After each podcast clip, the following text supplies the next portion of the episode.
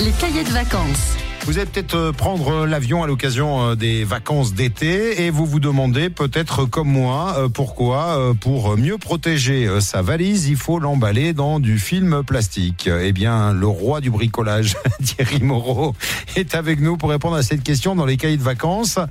Alors déjà, est-ce que ce phénomène a un nom, Thierry Moreau? Oui, ça a un nom, ça s'appelle le safeguard, le, le principe du safe bag, c'est-à-dire protéger son bagage. Alors, ça a plusieurs intérêts. D'abord, protéger sa valise des coûts euh, que euh, la valise peut recevoir.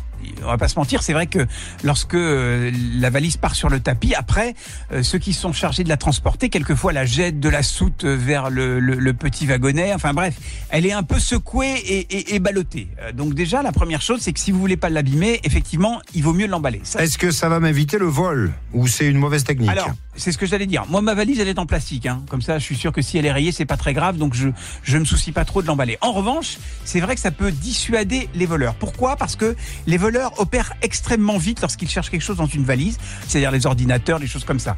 Et c'est vrai que quand elle est très emballée, il faut un petit moment avant de l'ouvrir et donc ça dissuade. Euh, il faut une dizaine de minutes pour couper tout le cellophane qui est autour, donc ça dissuade euh, les voleurs en général. Alors il y a des études, hein, euh, on dit qu'un bagage non emballé a en gros deux fois plus de chances d'être visité qu'un bagage emballé.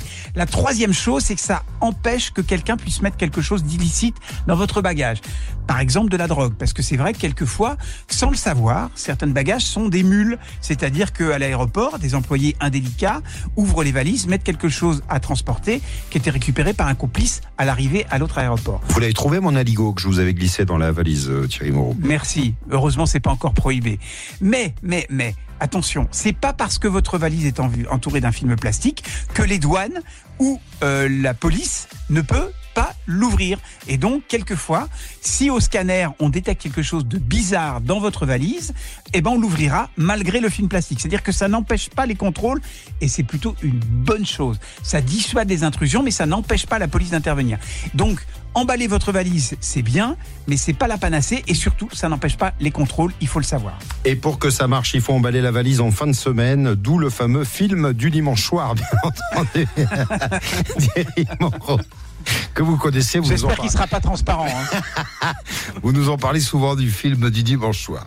Merci Thierry, à demain. Et un gros bisou à votre épouse. C'est la Saint-Frédéric. Aujourd'hui, nous sommes le 18 juillet. Absolument. À demain.